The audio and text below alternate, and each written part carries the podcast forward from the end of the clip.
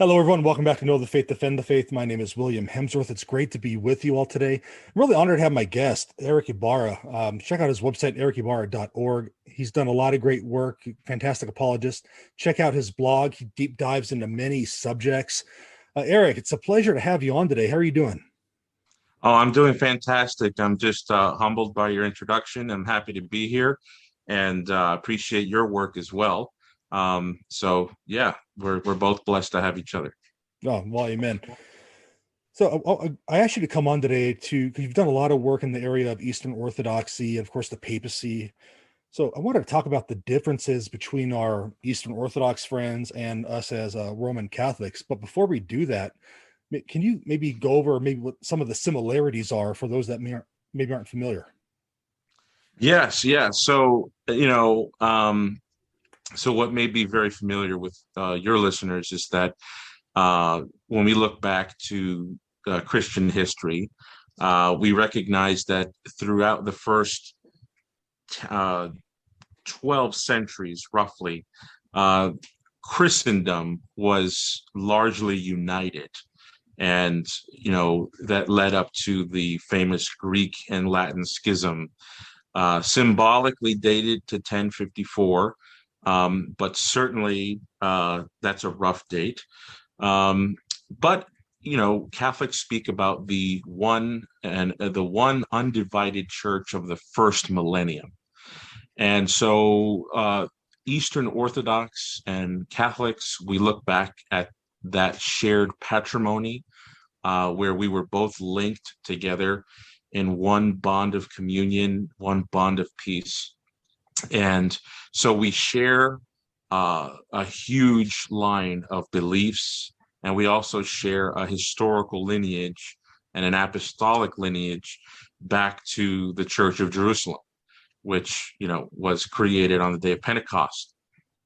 And so, you know, the Eastern Orthodox Church and the, the Catholic churches were, were, were both apostolic churches. Um, you know, we've elucidated that in recent history with the uh, Second Vatican Council and Lumen Gentium um, document talking about the uh, the nature of the church, the calling and vocation of the church, but also our relationship with those who are close to us by many bonds.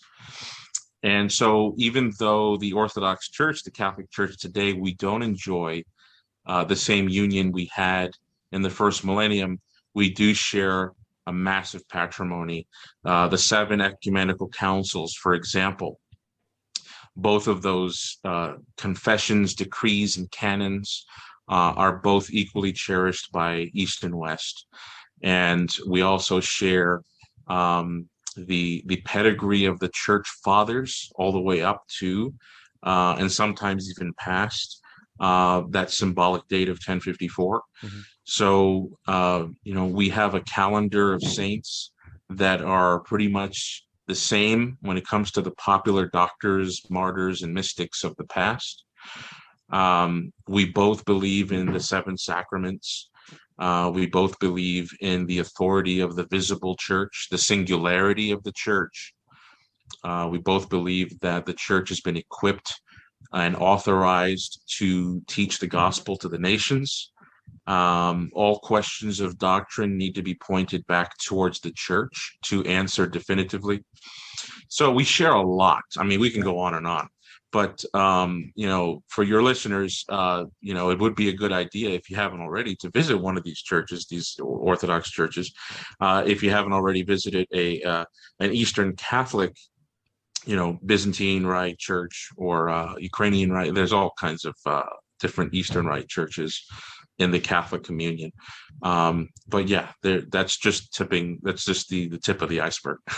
Oh, definitely. And for anyone out there, I do recommend you visit one of the Eastern Rites. It's absolutely beautiful and stunning. You'll definitely be blessed by it.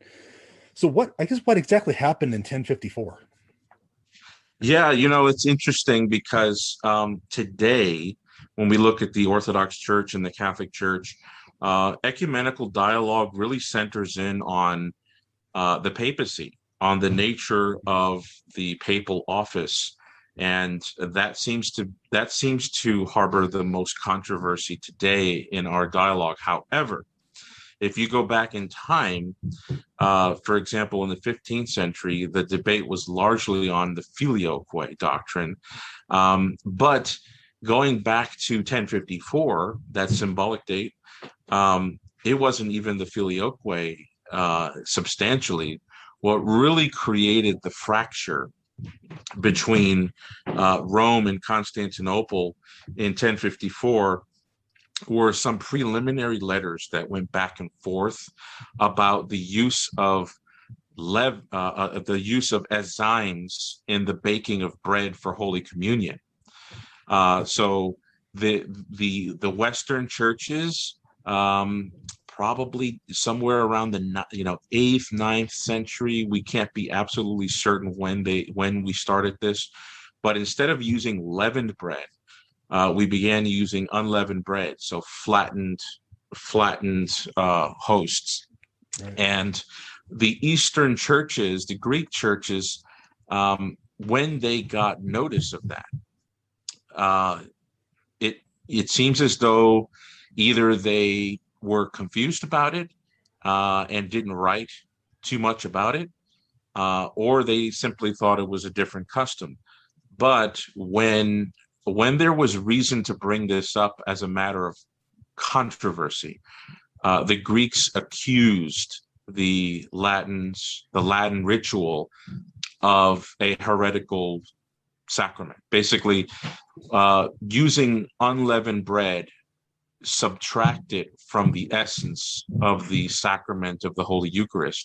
And so they accused the Latin churches of Uh, of defecting that sacrament. And so they, they even said it wasn't a real sacrament um, because it had to be leavened.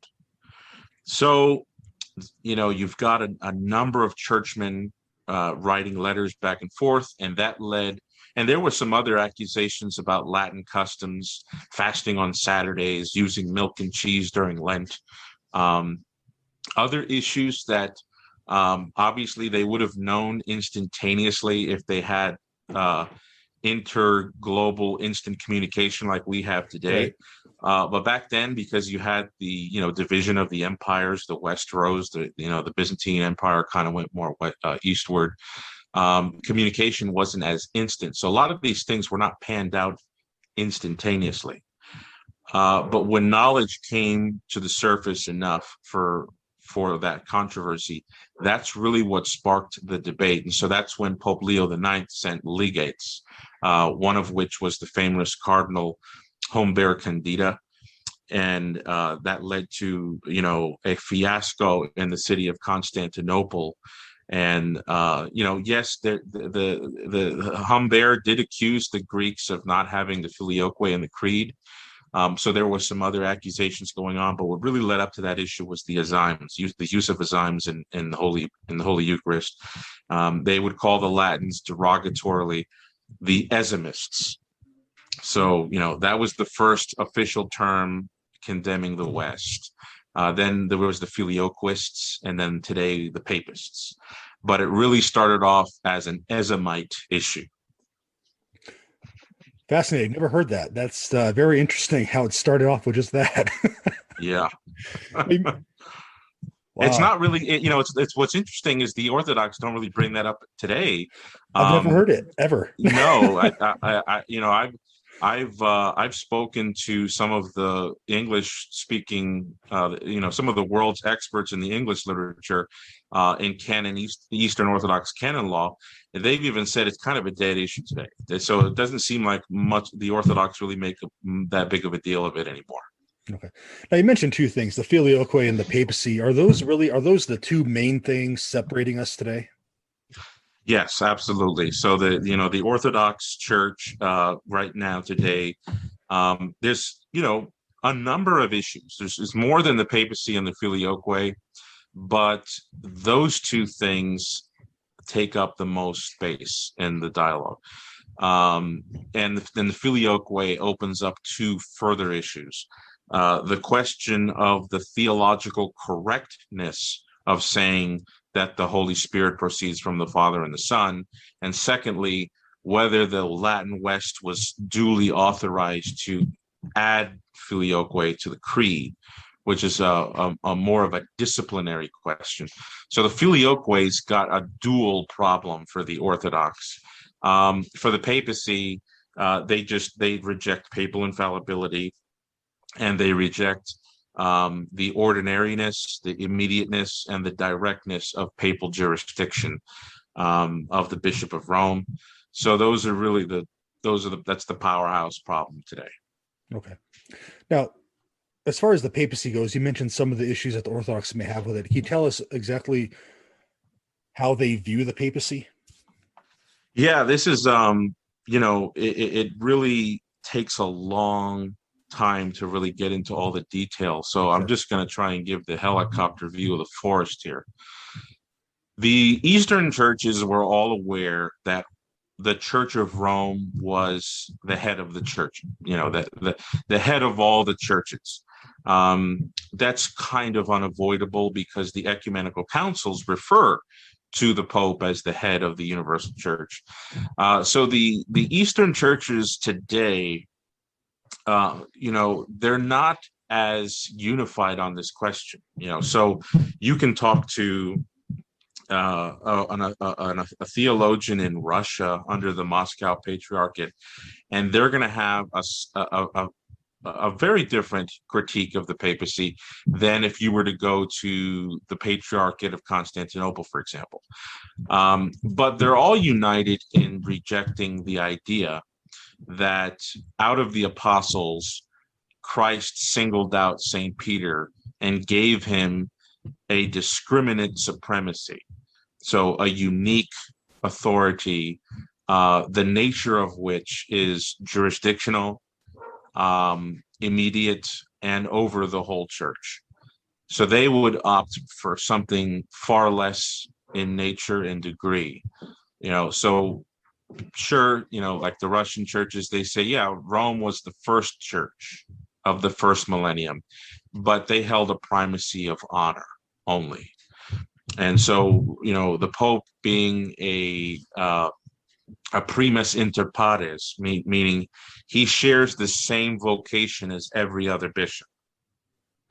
But um, there's this added layer of honor, which is really not in essence one of authority, but there's certain memorial honor that goes to Rome uh, for for several reasons. You know, it was the capital of the oikumene, the, the Roman Empire.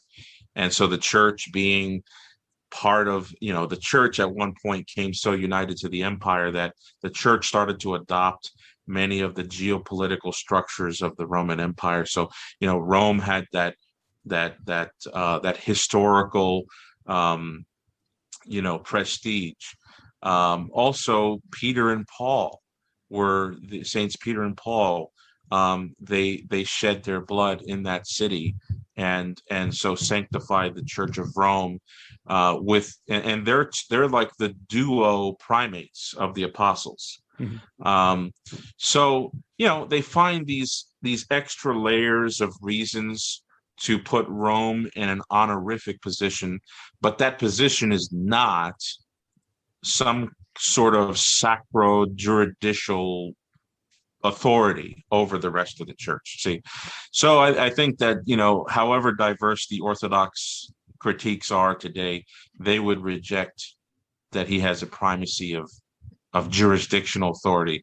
He has a primacy of honor, maybe with some canonical privileges that are not the same for everyone, but it's regulated by the canons. It's regulated by a church constitution. It's not something where the, you know, the Pope has divine right to judge and and lead the church. Okay.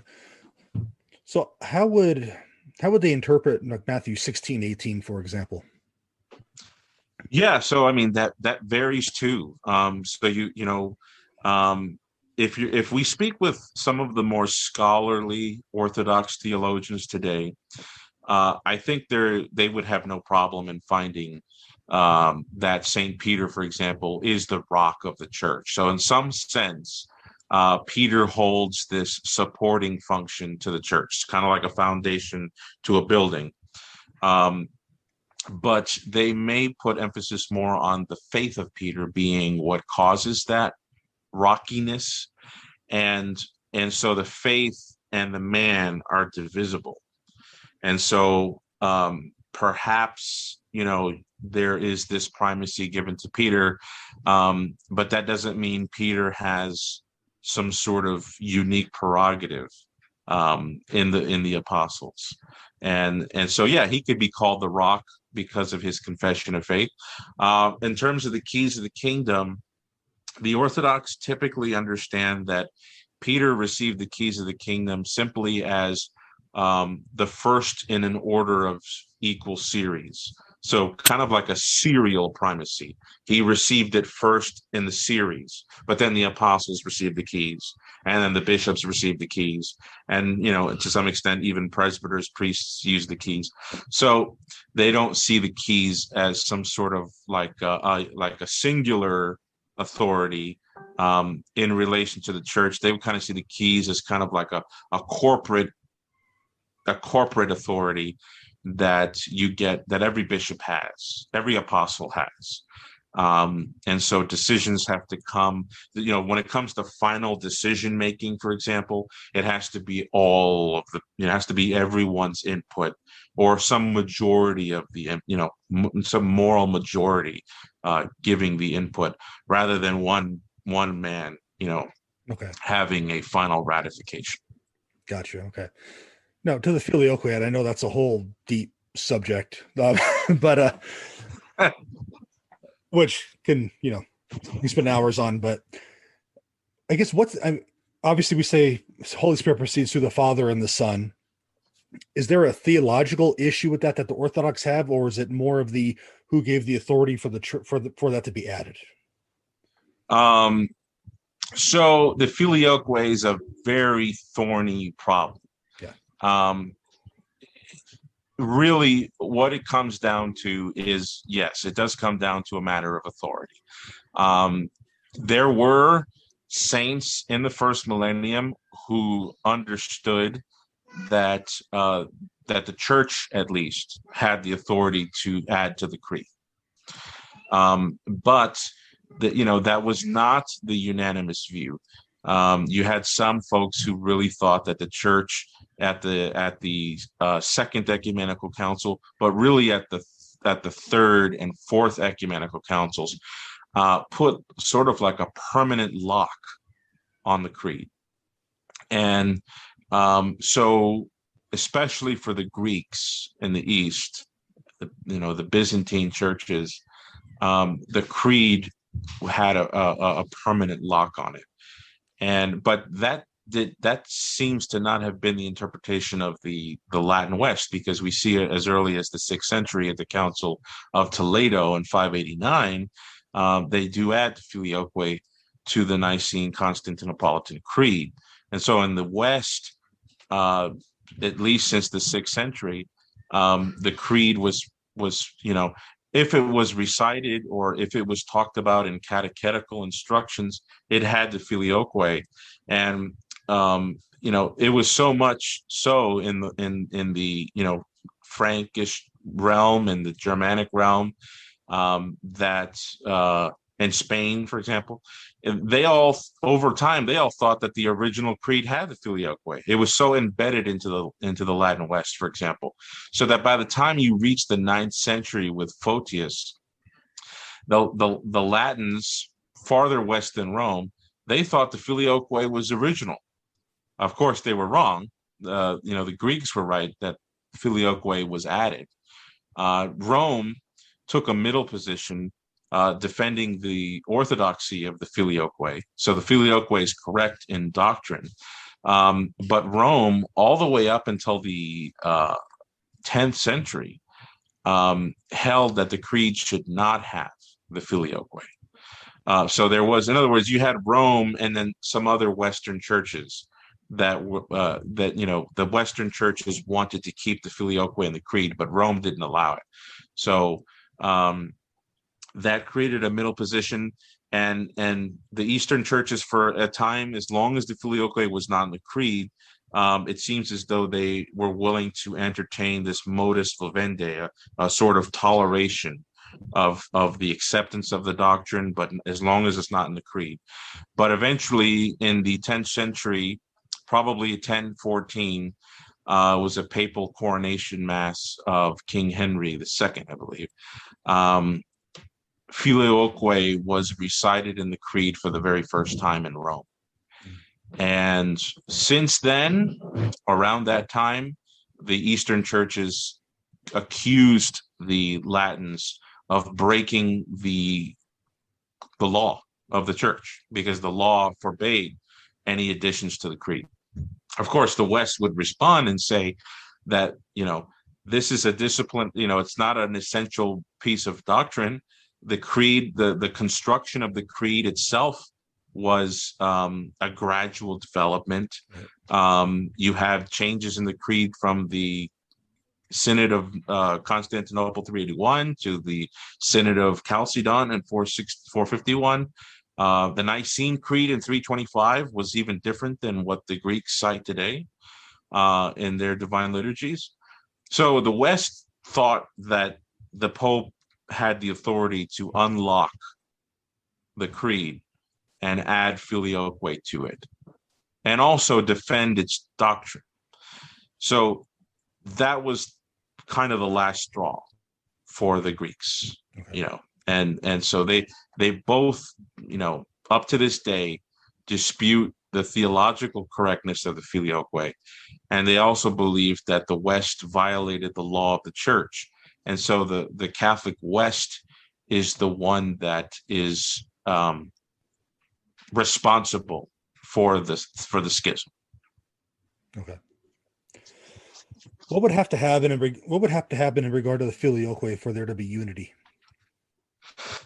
Wow, so that's a good question. So right now, any question on what has to be done for the unity of the Eastern and the Eastern Orthodox and the Roman Catholic Church um, would first involve the Eastern Orthodox coming to a consolidated view on anything. Um, That's going to be my next question. Because right now, it, it takes uh, a lot for the uh, Orthodox churches to uh, come to an agreement on uh, on questions of doctrine, questions of church law. The evidence of that is uh, in the recent Council of Crete in two thousand sixteen. Uh, they they were not able to manage an ecumenical council or a pan-Orthodox council.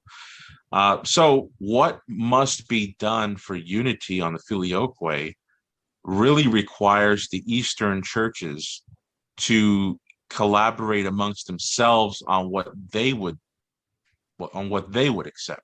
Because right now, the Patriarch of Constantinople, um, he's very open to unity with the Catholic Church. Um, and in fact, it's reported that when he was on Mount Athos recently, Uh, he said there is no doctrinal barrier uh, to the union between East and West. Now, if you ask, you know, the Patriarch of uh, Georgia, if you ask uh, the Patriarch of Moscow, uh, Kirill, um, you know, you're going to get a different answer. And so, but I, I would say that if if we can show that by our doctrine of the Filioque, Uh, we are not sacrificing the monarchic singularity of the Father, that the Father is the the sole arche, he's the sole beginning, the sole origin of the tri-personal unity of the Trinity, um, then we should have no problem with the you know unity with the Orthodox Church. But there's so many layers of doctrinal significance to this. Yeah. Um, it would be impossible to scope it out. But I, I you know the main issue is they think that the Filioque um, turns the Father into a dyad with the Son, and so the Son and the Father become sort of like two principles in the Godhead. And you can't have two principles in the Godhead because God is one. You know, God has to have that singularity. Um, so they they think we've committed a, a very serious error when it comes to theology proper. Um, but I think our theologians all the way, you know, back since uh, uh, Saint Thomas Aquinas, Saint Anselm, uh, Saint Bonaventure, um, you know, uh, uh, several of our theologians have shown that not only is our doctrine patristic, but it doesn't fall victim to their criticism. So I, I think that, you know, the, we're really going to have to hash that doctrinal issue out. Now, the Greeks and the the Greeks agreed at the Council of Florence. Um, in our resolution of the Filioque, uh, we showed that it was in the Church Fathers and that it has a, a doctrinal coherence.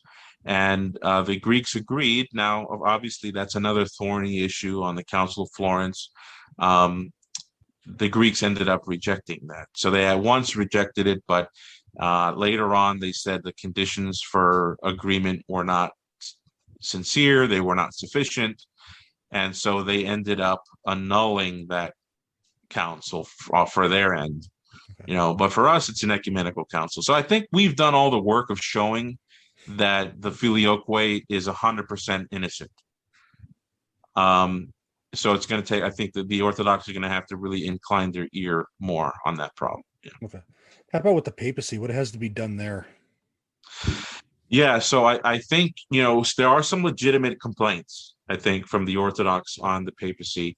Um, and, and that's really due to historical accidents. So um, following the Gregorian reforms in the, uh, you know, we're talking about after, you know, in between the the the tenth and, and the twelfth centuries, there was a, a gradual development um, with the authority of the papal office. And it was really because of what's called the Investiture Controversy in the West. Um, you had local kings, local uh, lords, and local princes that, um, because they had ownership of property, uh, they felt like they could regulate ecclesiastical affairs, choose their own priests, choose their own bishops. And so this severely weakened the Church of the West. And so the the only answer to that was to to augment the authority of the Pope and to make certain new disciplines that would require uh, intense papal supervision, and in order to avoid the in you know the the secularization of the Church. Um, and so this kind of molded the papacy in a, a much more overarching supervisory role. Instead of, you know, in the past, the papacy was like the last court of appeals, um, sort of like the like a watchman, you know, like a, a you know, sort of looking from afar and making sure that the Church is all right. Whenever there's a serious problem, then the papacy gets involved, right? But that changed with the Gregorian reforms. So now that there was all these kind of papal regulations in the everyday life of the Church, and that's. That's not necessary. You know, there, there, that's not really necessary. Um, so I think the papacy could dial back um, and, you know, retain all of its doctrine about its universal jurisdiction, universal primacy, um, everything that Vatican the First says, but dial it back to what it used to be, which is a last court of appeal. Mm-hmm. Um, so that way, we're respecting the full responsibility of patriarchs, archbishops, metropolitans, and, and they can sort of be more free to handle their own internal affairs. Uh, whenever something can't be resolved on a local level, then it should get kicked up to a higher level until, and if, and if it can't be resolved on a regional level, then it should, then and only should it be kicked up to the highest Supreme Court, which is the Pope. Um, so I think if we were to dial back to that format, that would really go a long way for the Orthodox. Do you think we'll see it in our lifetime? Well, uh, I don't. I, I don't. And, and, and here's why. Um, because even with dialing back, like I just said, um, they still disagree with the, the constitutional theory that Christ took Peter, gave him these authority. So they, they really, they, they don't mind Rome being like the final court, but it has to be mutually regulated. You know, like if we permit, you know, if, if, if the churches permit the case to be brought to Rome, or if they invite Rome, you know, and they would probably have problems with saying that the whole orchestra is of divine institution. They would say it's not really divine institution. It's more of an ecclesiastical institution, something that the church created later. And, you know, it's good for managing the uh, affairs of the house, economy of the house, but it's not something like doctrinal, divinely instituted, and something that we have to believe. So I, I think even if we dialed back, like I described, they still they're still going to quibble with the constitutional theory, and especially with with Moscow and Constantinople being at odds. Yeah. We, who are we going to? I mean, it, it, Russia's the largest populated Orthodox church in the world, um, and and their theory is that the Pope is not a last court of appeal. He's only a primate of honor. I mean, they they really shaved it down to just mere honor. Uh, for Constantinople, the Bishop of Rome has canonical jurisdiction, but not on the same constitutional theory. So uh, there's still a lot of differences, and uh, in our lifetime, it would take a miracle. And of course, God can do that, but I, I don't see it happening. No, just uh, one one more question. Um... Is it possible for, like, Constantinople, for instance, to come into full communion while the other ones are not? Yeah, I mean, it's happened, you know, similar things have happened before like that. You know, Constantinople came into communion with Rome at the Union of Florence, for example. That union lasted in Constantinople for about twenty years. Um, but the other patriarchs did not recognize it. Um, so right now you have fourteen autocephalous heads of the Eastern Orthodox Church.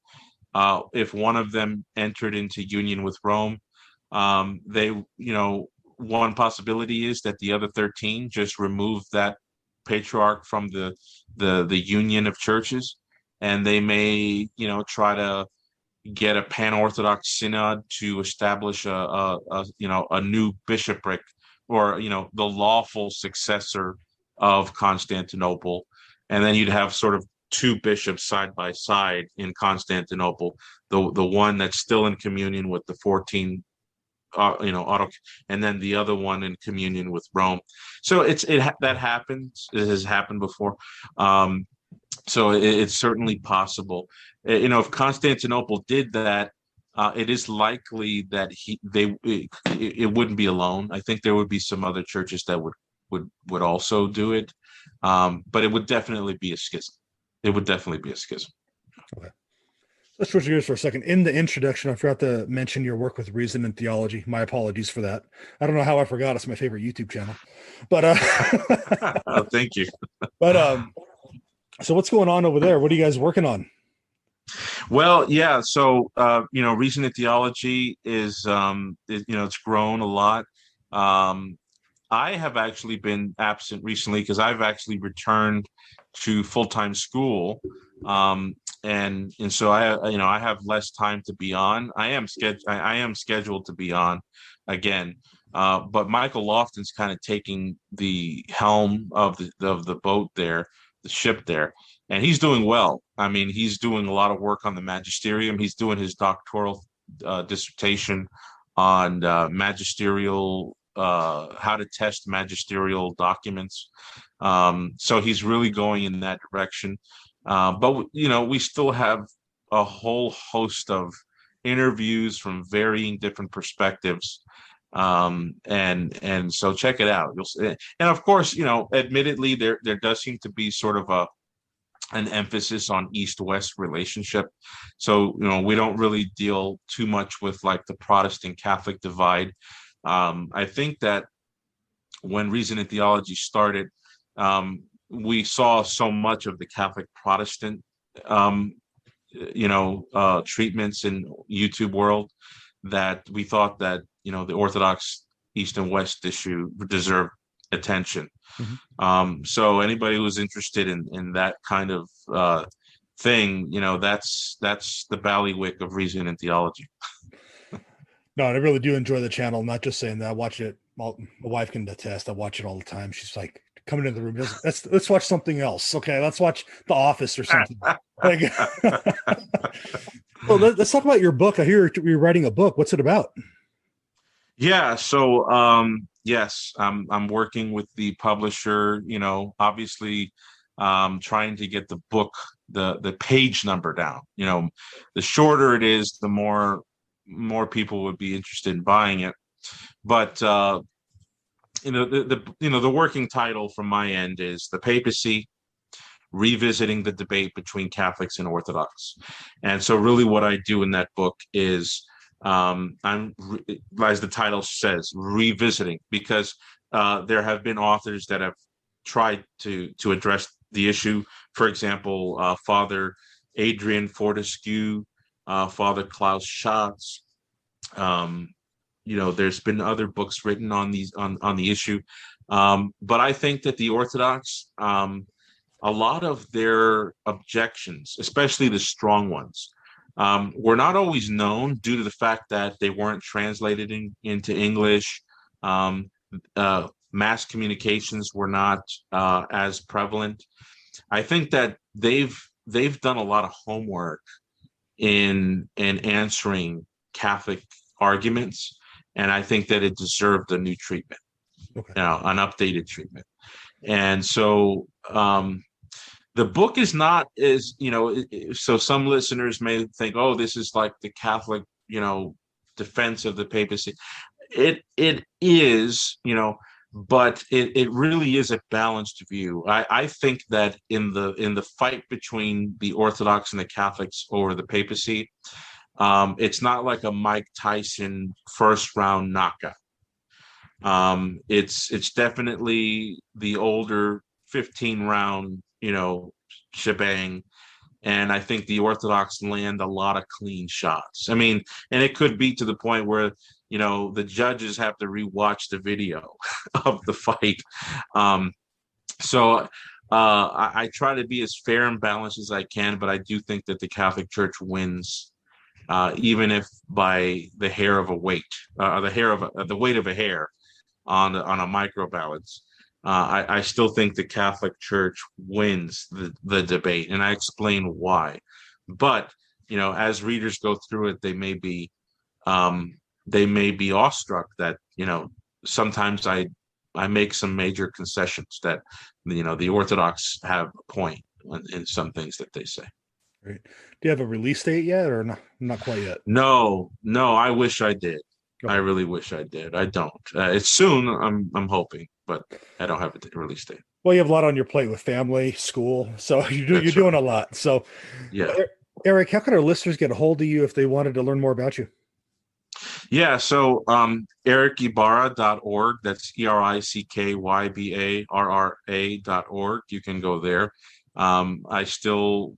you know, regularly write articles, um, and, or you can see, you know, look for Reason and Theology. I might be on there. I actually created my own YouTube uh, show, but I, I won't be doing, I haven't even done episode one yet. I probably, probably won't do a first episode um, for a while. There is two videos uploaded from years ago, but um, it's called uh, Classical Christian Thought on YouTube. Um, so, you might subscribe there for future updates.